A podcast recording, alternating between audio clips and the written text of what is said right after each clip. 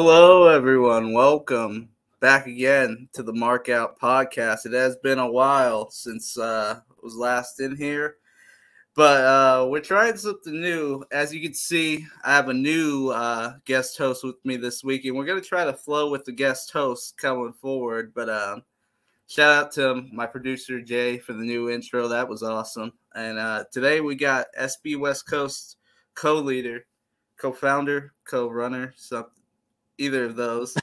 that that all works, man. Yeah. Bushido Zed on today. Thank you.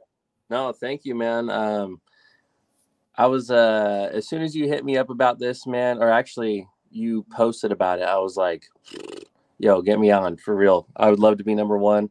Um, like I said, uh, yeah, I've um, kind of like a deep, you know, strong connection with uh, wrestling. Um, as a child, you know, many, many years of being entertained um, with storylines and, um, you know, feats of uh, athleticism, uh, which is really what these guys are. They're, they're athletes and they're performers, you know, and they, they do a really, really good job of it. So, yeah, I'm excited to be here on the show. Thank you, uh, Stash. Thank you, Jay. Very honored it's funny because a lot of fighters have a very polarizing opinion on wrestling. It's either like you love it or you hate it. But there's a lot in our group specifically that do have um, these fond memories of it and understand it. And that's what it comes down to. If you understand it, then you usually have an appreciation to it. If you don't understand it at all, then there might be like, you know, some resentment towards it. But I noticed uh, talking to you um first like your sense of humor and the gifts you would put sometime like oh this guy this guy has some wrestling in him. He like he likes the old school stuff. Yeah yeah, yeah. no I, I know what you mean man. And um you know that that stigma has always been around about wrestling. It's it is either love or hate. Like you have to be all the way in or you have to be for some reason like all the way against it is what it seems. Um and it sucks that it's like that because you know, not everything is like that. Not every TV show is like has uh, a whole crowd that loves it and a whole crowd that hates it. So it's really in a unique spot. Um, but I, I, will say that, I mean, e- any way you look at it, any way, any attention is good, right? Whether it's um, positive or negative, and that's really something that I think wrestling you can learn from wrestling is um, there's different energies that you can harness you know what i'm saying? There's a dark energy if you will and a, like a light energy and stuff in between too. So you can be a mix and you can be whatever you want to be basically. And that was that was ultimately like looking back that was what it was for me. It was kind of like inspiring. It was kind of like you know you can you can um be who you want to be. And that's and that's kind of like why i'm a gamer as well is like um, I just love taking on roles that are different and trying to excel in them. And so, like, that's kind of how wrestling was in my head, you know? Yeah, so so let's start it off. I usually I think I'm gonna ask this question to most people since I'm gonna have a rotating uh guest window um, for the foreseeable future. What is it that was your first memory of wrestling? How did you get into it, and what was a big thing that stood out to you? I I actually think uh, my my very first memory was from a Super Nintendo game, I believe. So I didn't have access to like a whole lot of channels as a as a really young kid um, but I somehow had a Super Nintendo. So, um, of course, got a hold of WWF, right? Um, played it a bunch, played it with my friends, t- had tons of fun. And I honestly like, I didn't, I didn't realize for a long time that these characters on this video game were characters on a on a show in a real life show and so like i didn't make that connection for a while i don't know how long it was um, but then eventually I came across some footage, um, you know, and then it, it was over from there, man. Just, and it was really for me early, early on, it was WCW. And um, hmm. I know we talked a little bit about this in text, but man, like just the difference in um, the style of wrestling, or you know, during that time period, and specifically, WCW had a lot of high flyers, very technical, fast moving, um, that type of wrestling versus, you know, where WWF at that time was like, there was a lot of like one big clothesline and Yeah. one big this and one big that and that was the style and this really like was two different styles at that time and for me it was all about that hot fast paced high flying technical style and that was WCW so yeah yeah, back in the mid '90s, WWE, everybody was on TRT, Jack to the Gills, and it was act dude yeah, yeah super big, and it was a lot. Like the matches were not that great unless you got to like Shawn Michaels and Bret Hart. But down the card, it was really bad. You had like um, garbage truck drivers. You had um, um, have you ever seen Mantaur?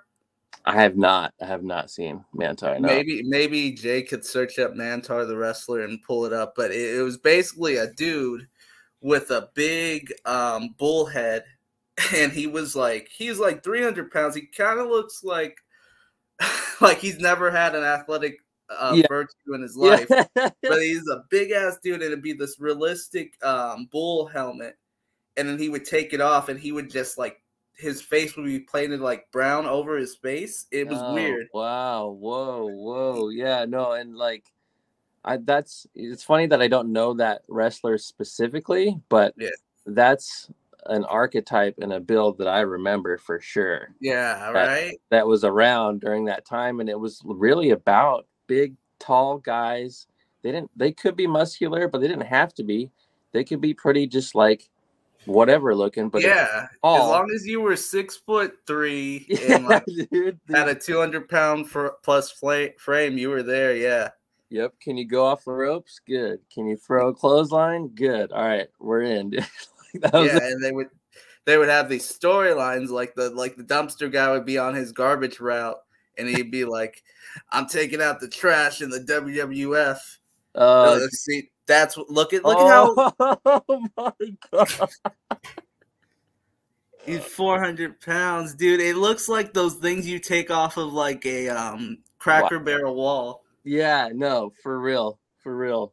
400 pounds. And dude, there was a bunch of guys like that, man. Like Yokozuna, Viscera, Yeah, just really huge guys that were actually like surprisingly strong yeah. too. Um, but man, just massive. Like it didn't even make sense. You know, you see him on the screen, you're like, I mean, I know they're a real human, but it doesn't seem. It seems like an episode of like something, you know. And that's what it, was always like that in my head. Was like, you know, wrestling is like. I know it's not real, real, but Mhm. I know those thumps are real and they're falling on the mat for real, and like sometimes they get injured and sometimes that blood's real. You know what I'm saying? So. Yeah, see, look at my memory. I was right. He had the things around his eyes. That's how he Oh would look. yeah, It's crazy. He that's wild. it was like it didn't last for more than like a month, I believe. And it was just like there was full guys full like that. Yeah. And they would think, oh, he's big, he can do something. His finisher was he would stand in the corner and he would just like rev himself up and then just do a big like boom like that. It was fucking horrible. That's all he would do. Pin him now. Yeah, yeah, pin him now.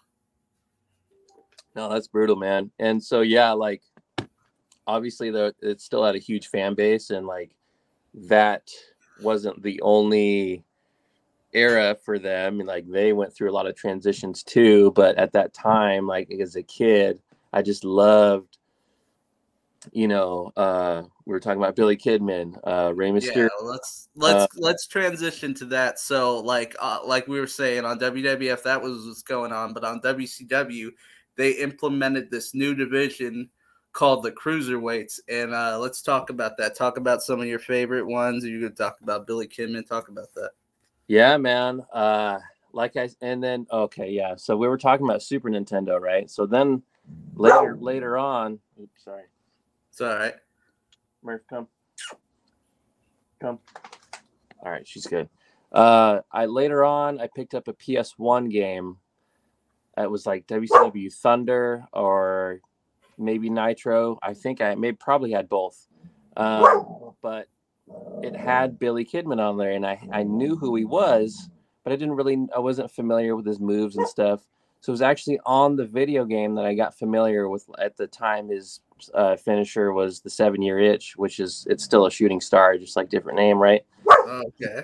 That and then like all of his other named moves, and so like I really got to know him kind of through the video game again, you know. Um, and then so after that, I was a huge Billy Kidman fan. You know, anytime he was on, I would watch him. I'd watch a um, YouTube videos or try to download videos of him. You know, um because um, uh, just a real technical style. Like him and Rey Mysterio would go at it. I remember him and Juventud.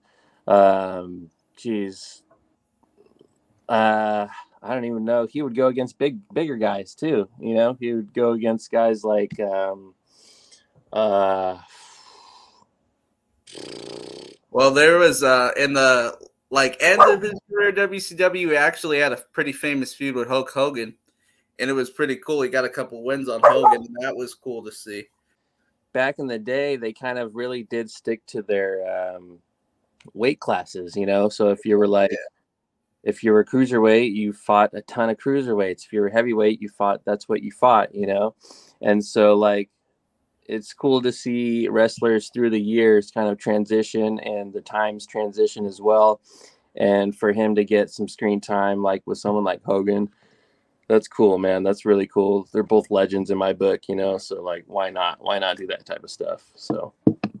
So you mentioned uh, at the beginning that his finisher was called the seven-year itch on that game. Do you know why it was called the seven-year itch? Yeah, he was he was uh, he was in the Raven flock. Yeah. Right? Yeah. Um, and so I guess that's all I. I'm not sure. So his his original character is he was an addict. Like he was supposed to be like uh, a drug addict or a meth addict or yeah, something like, like that. Orange shirts and stuff, and like yeah, and he would scratch himself. Yeah, stuff like that. Yeah. Okay, okay, so that makes sense. Yeah and uh, it was crazy how like these guys would have these weird gimmicks, but they would grow out of it, and nobody even remembers that when you talk about Billy Kidman. Yeah, yeah. Um, let's see, what's another one that's a good example? Like X Pac was like one, two, three kid. Yeah, yeah. Um, he was just one people really remember. Um, exactly. Diesel, aka um, uh, Kevin, Kevin Kevin Nash, yeah. Yeah, there's a couple.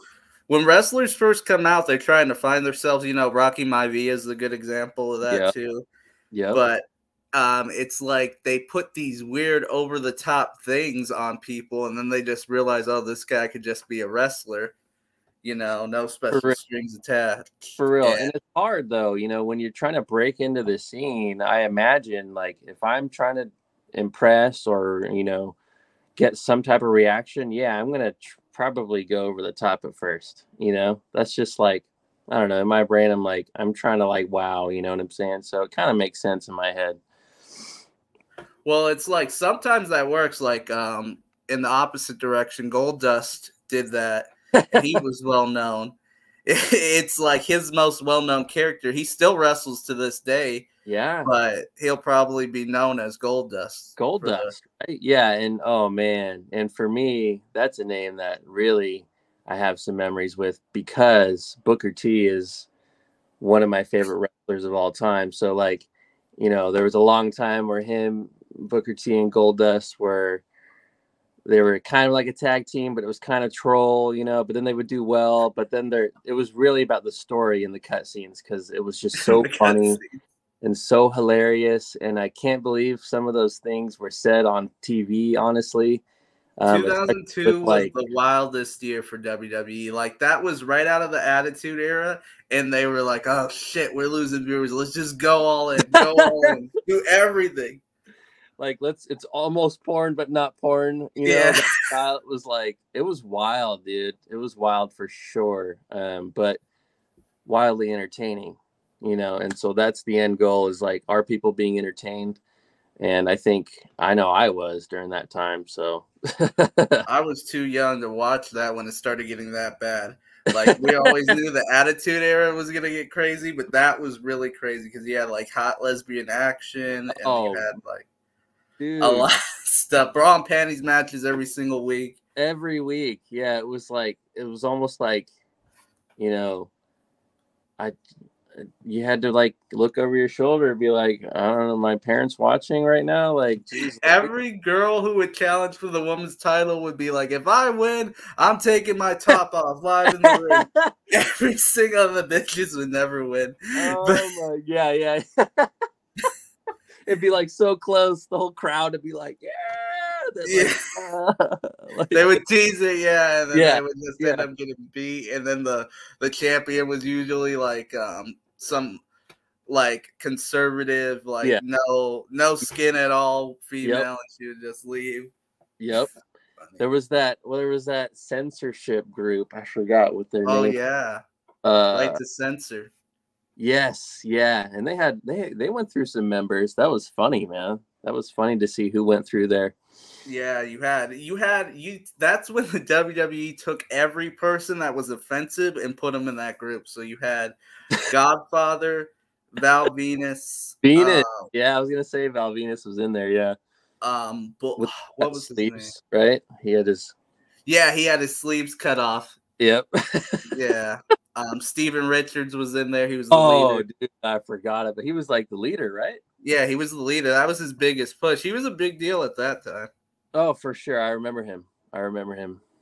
I think they had uh, Bull Buchanan, which that's an obscure one, but that he was oh, like the bald oh. guy in that group. I remember him as well. Yeah, and then you topped it off with Ivory. I think that's right to censored right there. Yeah, yeah, no, and they would just come and ruin the day, man. Yeah. I, I remember. Yeah, it was good. It was a really good push, I think. Um, and it was something that was like really well played, in my opinion, looking back. That could have been a better group if they gave it more time because it was like it would got them really pissed because you would have like um like a mud bath fight and they would come out yeah. there with the burlap sacks yeah. and cover and the just girls. like nope nope yeah oh dude yeah people would be wildly angry and and that's a reaction that you you want you know if that's the the goal of your group then you're doing it right. And they were doing it right, dude. Because I remember every week they'd be coming on ruining something, you know?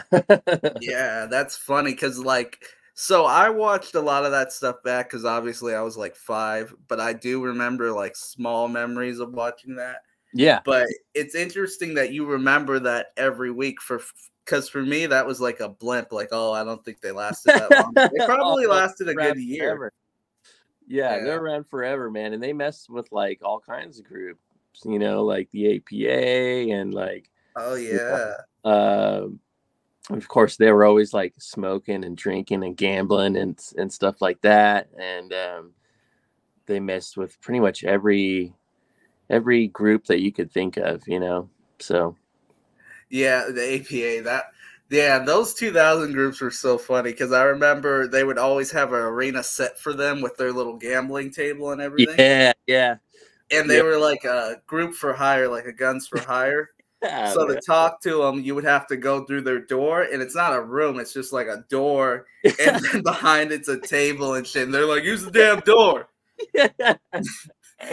yes, I remember that. Yeah, and they were like, they were like enforcers, dude. And so like if you came with them, you had to like offer some type of deal or like, you know, like what's in it for them, you know? Because they're chilling, they're smoking, yeah, exactly. they're drinking. So like they're fine not helping you. You know, it was kind of a cool like thing that they had. And I, I definitely enjoyed that too. It's like they would, and that was cool because they weren't good or bad. They would help whoever. They would help yeah. good guys and bad guys just as was, long as you had the money. Yes, it was a wild card. You didn't know which side they could have helped someone last week, and you know they can help the enemy the next week. You have no idea. So that was pretty yeah. cool. That that you don't see that a lot, like a neutral, and that gave them good reason. They're like, we just care about the money. We don't really give a shit about anything else, you know. Yep, yep, yeah. They and they really didn't have to be involved with a whole lot of storylines.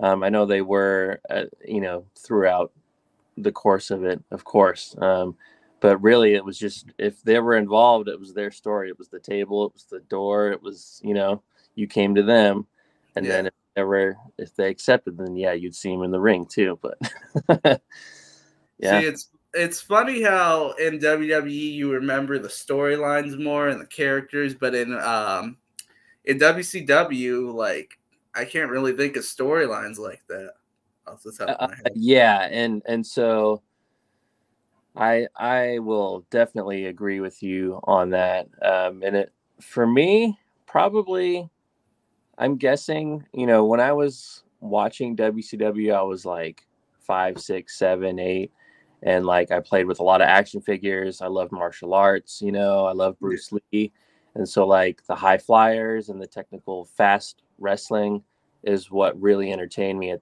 in that moment. Uh, but as I grew up, you know, I like watched a lot of anime and a lot of movies and, and stuff like that. And so I, I think I was still attracted to wrestling. Um, but like you said, you know, the story was more what captivated me in that moment. And that was WWE at the time. So, yeah.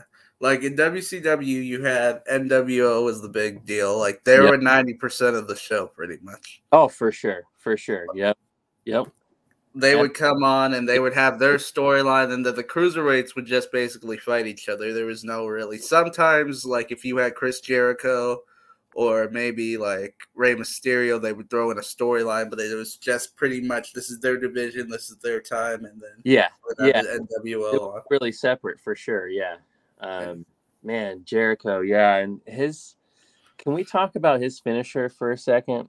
How it's changed? It's changed, and the way I remember it as a kid, it was the lion tamer, right? And so yeah. it was much higher. It was like the neck was bent, and he was he was sitting on the head. You know, yeah, up. Why is it a Boston crab now? Like, I think for the reason that a lot of kids were trying to emulate it, and oh, anything with the neck and stuff. Yeah. When he went to WWE, they're like, "Let's not do that." Yeah. Yeah. I mean, that's that's a guess. I haven't actually. I don't know the exact reason, but I would think that's a guess as to why. Because the lion tamer was cool. It was probably he's gone through a lot of finishers over the years, but that's probably his best one. unique ones, dude, and a lot of ones that are cool. Honestly, yeah. Um, he's had some really cool ones. Um, but I think something else that may have contributed to that is that you know when he when you move over to he like gained weight. He was not so small anymore, and so he was probably wrestling bigger guys, and bigger guys can't really be held in that position, you know. So oh, you got to modify it. In my mind, I'm like, you know, but he did he did rest he feuded with like Benoit, and so like I don't know. When you look back of, at both of those guys in WCW, they are physically smaller. Like, yeah, you know, whether they're on st- steroids or not at that time, they were mm-hmm. still smaller than when they were wrestling and characters in the WWE. So, I don't know. That kind of goes through my head too. Is like, is a is a move anatomically, physically possible? You know, or is it only possible when you're wrestling? as a cruiserweight, smaller guys, and you're well, a small, you know. Yeah, I mean that's why it's good to have a finisher that works on everybody. It's the same. Yeah. I never thought about the lion tamer not working on certain people, but I guess that is right. You can do that to like the big show or something. The big show, yeah. It's like you just gotta lift his legs up because he can't bend any more than that, you know. So like, yeah. It um yeah, I, I think a lot of guys from like that were going to WWE in the '90s had to worry about the Land of Giants thing because um, in WCW they just put them with guys their size if they were in the cruiserweight. Right. But then you come to WWE and everybody's like six foot three at least, 280 yeah. pounds. It was mixed, so man. It was mixed, and I remember like the Intercontinental Championship was like the step down, right? It was like the one down but it wasn't really like a weight down. It was like a it was like a rank down almost title. Yeah. So like you had you had guys like Test you know, who rest in peace, I believe he passed yeah, away. yeah. Um, I used to love watching that guy. He was so tall, and his big boot would just flying out of nowhere, and and you would hear the smack, right?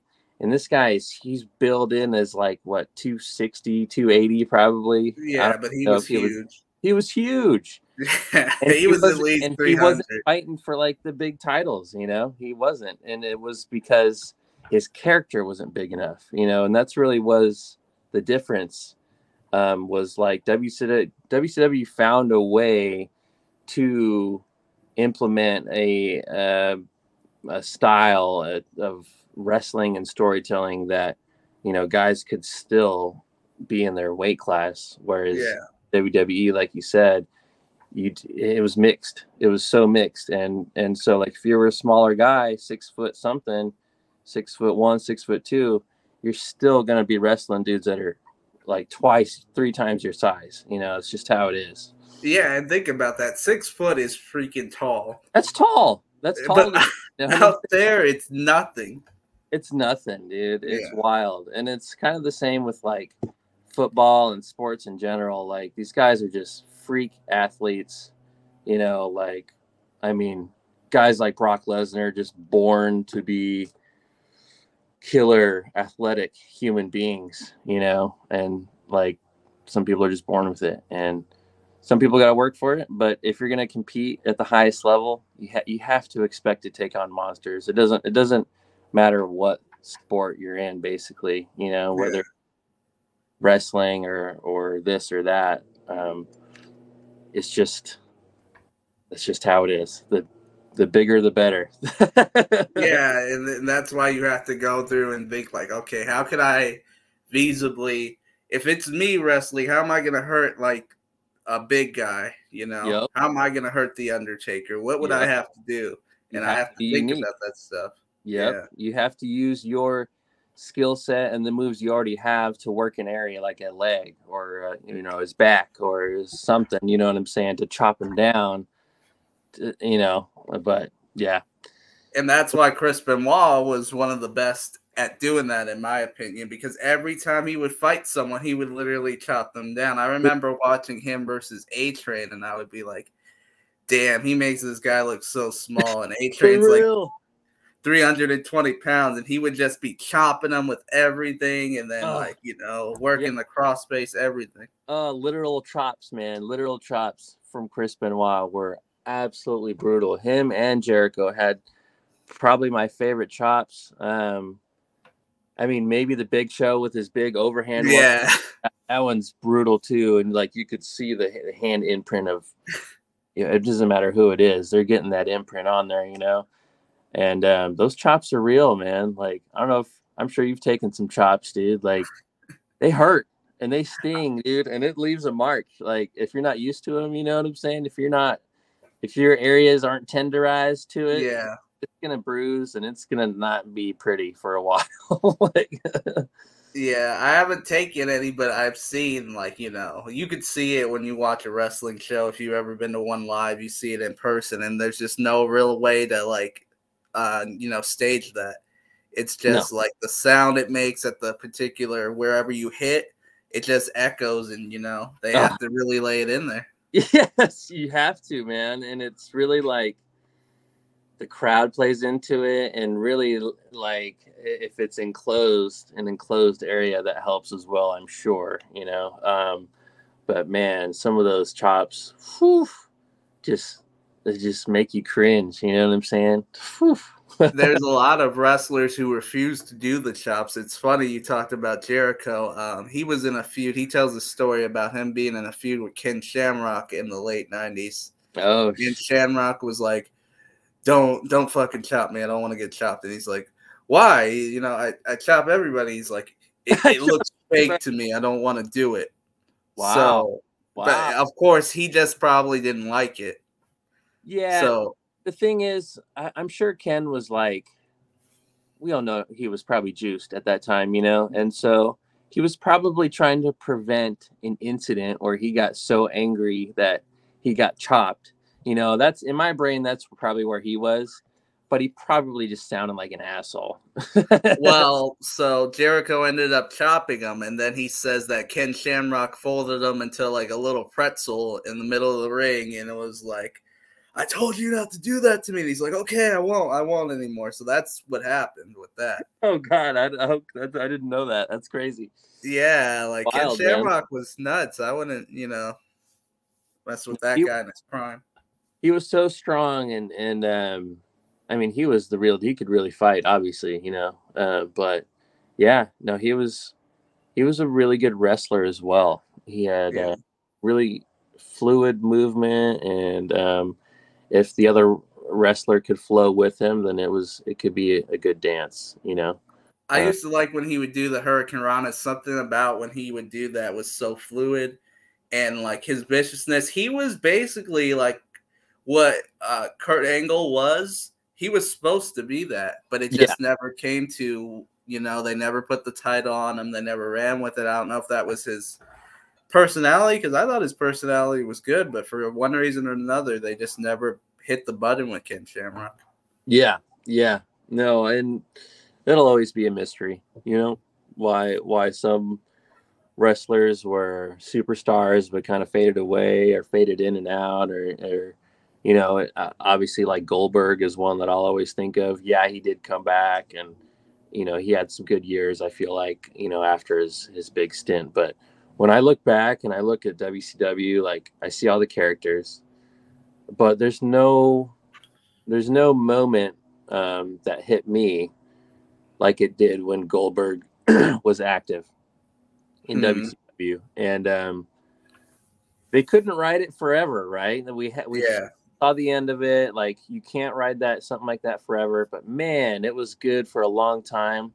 Um, I've never felt like someone was so unstoppable, like so like absolutely nobody could beat this guy. You know, that was Goldberg for me when I was watching WCW.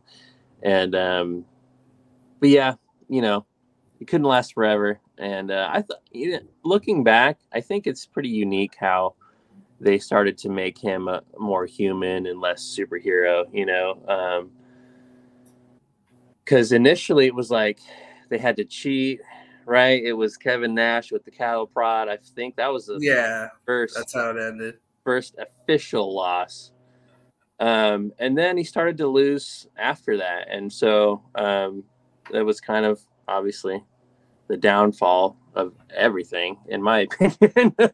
like, yeah. What? So back in the day, for those of you who don't know, Goldberg was unbeatable. Like when they debuted him, they just they didn't even like put much. Like they were like, oh, here's this guy, Bill Goldberg. Then he goes and he eats a finisher from some dude, gets up. Destroys the dude in like five minutes. They try to get a word with him. He doesn't speak. He doesn't say anything and then they just keep a tracker. Like they build it up so nice. They keep a tracker him just killing all these guys in like five this? minutes. Yep, yep, yep. And then they start counting. Okay, he's twenty eight and zero. Oh, he's fucking thirty and zero, oh, and just every yeah every week it'll be like week week uh five he'll be like uh 15 and 0 and then the next week he'll be like 29 and 0 like what happened to all those wins how did he do that they would just add on numbers and it didn't make sense. Yeah, yeah, and you know, in my brain, I was like, "Oh, he's doing the shows on our on TV, so he's getting extra wins." You know, that's like, like that was what was in my head.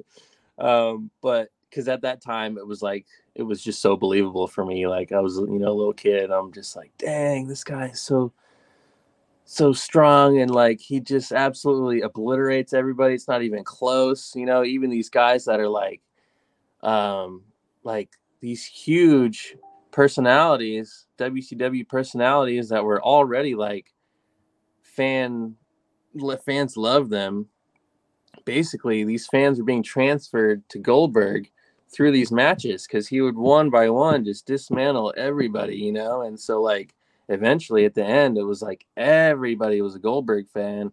Everybody's chanting Goldberg, you know, and you had and you get to that point and it really is the top and, and you can't stay there for very long um, was, I, am glad that i was around and that i enjoyed it because it was cool it's definitely cool to, to watch it's like back like he would do things that no other wrestler would do. Like people don't talk about his move sets too much, but he would like do these gorilla presses where you would have guys up for five like seconds, and then they would just drop them, catch them, and then just yeah. like you know yep. slam them, and it was yep. crazy because these guys yep. were huge that he would do this to. Huge, yeah, and he would jackhammer people, and like you said, he would hold them up like yeah. now, obviously, it's assisted. He's not doing it all himself, but it's still an absolutely amazing feat. You know, like yeah. for um, a man his size to be lifting men larger than him and to, to hold them in those positions, like that's superhuman and really cool. Really cool. Yeah, Good and then unfortunately, yeah, they had to ruin it at the end. But there was, it's like you said, they couldn't do that forever. At one point, he had to lose. Yeah, I don't know if it was like the right right way. I think someone like probably should have beat him cleanly because yeah. just having the NWO cheat that was I don't know that just it didn't make sense at that point. I get it, you were trying to get a crowd reaction and everything, but really, it just it kind of like soured everybody to the NWO to where they didn't even want to see them anymore almost.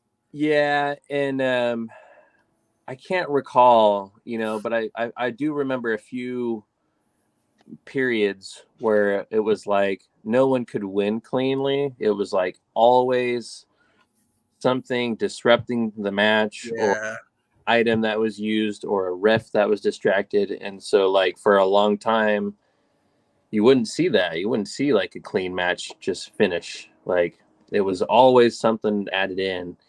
Um, but I feel like that's a phase that comes and goes as well. I don't know. What do you, what are your thoughts on that? Well, in WCW, there was a lot of guys with these weird contracts who basically had creative control. So uh, a lot of those guys didn't like to lose clean, like Kevin Nash, Scott Hall, and it, you know, people talk about this a lot, and I think people give them a little bit too much grief for this. But at the end of the day, I'm pretty sure that's what it was with uh, with some of those guys. It's just like you know, they were probably thinking in my head, "Well, I'm a big star. It doesn't make sense for me to get beat like this." And right, you know, sometimes they're right, but sometimes you do have to lose right. in a clean way to make the other guy believable and that right. way you sell more money you know? It's just basic business stuff but at that time i don't think anybody really took that stuff into consideration. Yeah yeah no i agree and that makes sense that you say that um, and i do want to say that someone who a wrestler that comes to mind for me that nor kind of normalized losing and making it okay and not being a heel was the rock.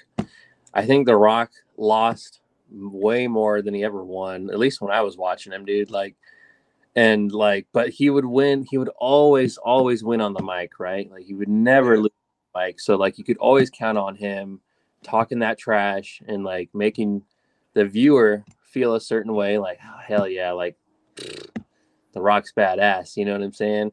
And then the, it would come to the match, and yeah, it might be like foul play or like illegal or whatever, but The Rock would lose and so uh, I think it was good to you know humanize a superstar, um, and it was kind of like cool to see. You know, like he lost a lot, but then when he won, it meant way more. You know what I'm saying? All the fans were like, "Dude, we've been waiting for this. Like, The Rock doesn't win every week." You know what I'm saying? Like, and. I remember it was like, man when's the Rock gonna like? He's been losing a lot. You know, he lost to Triple H. He lost to like all these people, and yeah. then finally win. You know, and it'd be like a really cool moment. You know. That's interesting. And see, you don't even remember that The Rock would lose. But now that I think about it, I'm like, yeah, there was a lot of big matches where he lost. He lost. He lost a lot, dude. But yeah. it was just so like it was like so secondary because he was such a good performer and everything. Like you didn't even realize, like, oh, this guy doesn't win that much, but he was just like so. Yeah. He got you invested in everything he did. It didn't matter. Yeah, it didn't matter. It didn't matter if he won or lost. That was really like not the point. You know, if you were watching him wrestle, it's because it was exciting, and it always was. You know, it didn't matter who was in there with him. You know, so Damn, dude. It, the yeah, I, wow. There's a lot of things, I guess, that we as fans just don't remember or don't take for or take for granted.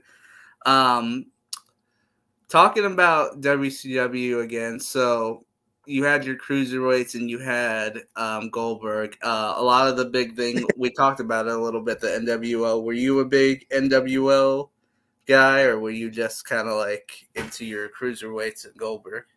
Um, yeah, I was actually not. Um, like I, I'm obviously I'm familiar with NWO. Um, like there was the OG, and then there was like the red version, and then there was you know like I remember all that stuff, but I can't. I couldn't tell you details.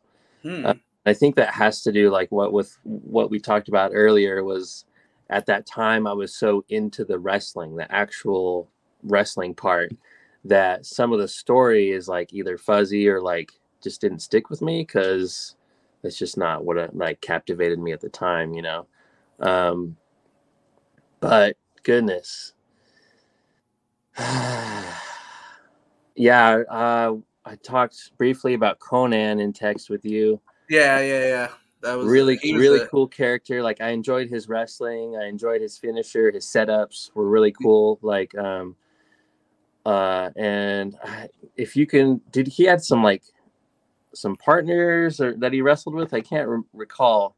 He had um so he was in the NWO for a little bit. Then he had um I think he's the one. No, I don't know if he did. I think it was Eddie Guerrero, but there was a Latino World Order. Okay. Okay, he, yeah. He did some stuff with that, but okay. he would he would have um pretty big feuds. I remember he uh he had a Ric Flair feud that was pretty well. He beat Ric Flair. Yeah. Yeah, no, I remember them wrestling. I remember them wrestling for sure. Yeah, and their styles kind of really complemented each other. I remember. Yeah. Uh, Ric Flair was not the big fan of Konnan. He often talks a lot of shit. um, I don't know why, because Konnan, uh, what people don't know is back in his day in Mexico, he was the number one. Yeah, like, yeah. He was the big star of the yeah. early days of the '90s in Mexico. So when they brought him over, it was like you know, if if there's any uh, Hispanic fans watching, I'm sure like somebody will know who Santos is. Santos was the big Mexican wrestler in Mexico for a lot of years. That was basically what Konnan was at that time in the 90s. Yeah, just a superstar, right? Like yeah. absolutely huge. And um, like obviously it had its own culture there, its own like, you know, blew up on its own there, its own characters, and still does to this day. Um, but yeah, no, that's cool. Um, recalling I remember Meng. Meng's finisher was so cool to me for some reason. Um, and he, I think he was in the WWE for a, briefly as well, right? Yeah, he he came right after. I think right before WCW closed down, he came in and he was Haku again. Okay, yeah. Okay, yeah. Yeah. Yeah. No, but yeah.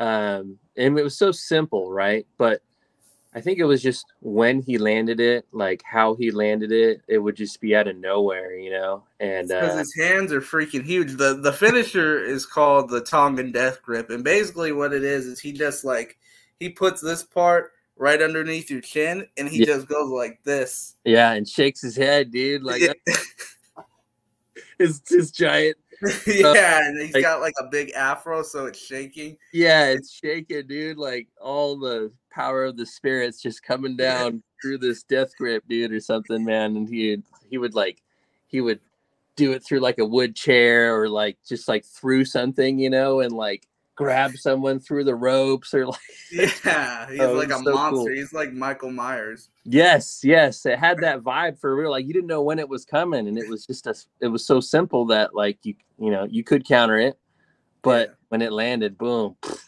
done dude you're in the death grip done bro like meng was said to be um the the uh like most badass legit fighter out of the entire uh, wrestling locker room. Many people have gone out on record to say that they see Meng beat up. You know, wrestling stories are a little crazy. They say like he beat up 10 guys in the bar and stuff like that. Yeah. But looking at him, you could definitely see that this guy is probably fucked somebody up. Oh, for sure. No, I would I would believe any story about that guy for sure. Just seemed like a gentle giant, you know, um, yeah. but powerful and yeah, probably knew how to throw down. And so I don't I don't uh, discredit that at all. so um, I guess we're winding down here a little bit. Just um, a couple last questions. Sure. What is a match that stands out to you as being one of your favorite? Uh, maybe like three of them, if you can give me that. Okay. Um, one that initially just pops out uh, into my head is actually like it was like a Sunday night heat match. It was Booker T versus Val Venis, and it was at a stage where um, Booker was he didn't have a huge fan base. He had just come in from WWE. Um, he had finished a storyline, I think, and like he was kind of stagnant. And Val had been out for a while, and so like they came in and had a match. And um, like I said, Sunday Night Heat, real low key, right? Um, but dude, this match was so good, and the crowd was captivated, dude. And so, what happened was I was watching it live, and I could, yeah. I could feel the crowd like through the screen, basically. And dude, they were putting on a show, and the finish was so good, man. It was so good. Booker is laying on the mat, right? And um, Val is going up for money shot.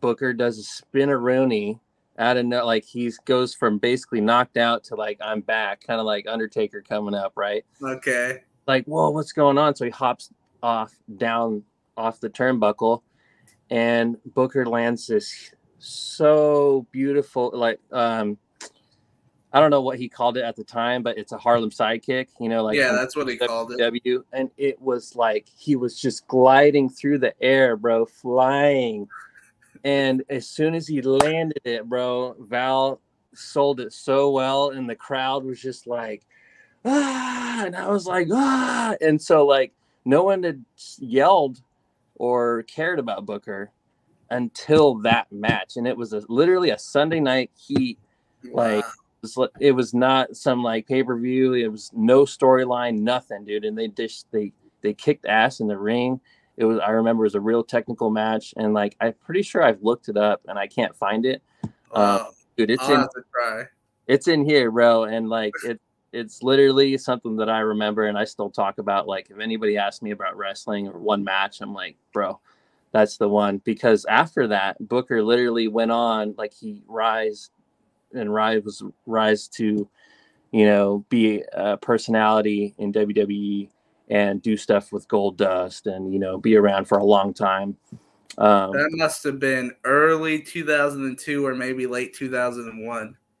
Yeah, so it was like it was uh, after um, the whole alliance thing, I think. Okay. Stone Cold and Booker and Kurt Angle and um, that whole group, and they had the big war, right?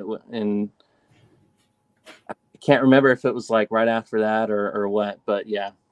Yeah, that that timeline eh, when they would fight each other and Booker was kind of on the downswing, that sounds like it would be either late 2001 or, or possibly early 2002. So I'll try to find that because that I've never heard that before. that sounds sick, dude. And you know, like it might be not as exciting as it as uh, the story I told, but dude, in that moment, it was like, whoa, the, like he, I felt him pull out of like the slump, and it really was them both. Like Val basically sacrificed himself, you know, in a match to create an exciting hero in just one win, you know, and that's that's hard to do in wrestling, especially nowadays. Like you need a story you know you need all this for people to care to watch the match you know and for for one match for two guys for that were not a part of anything at that time yeah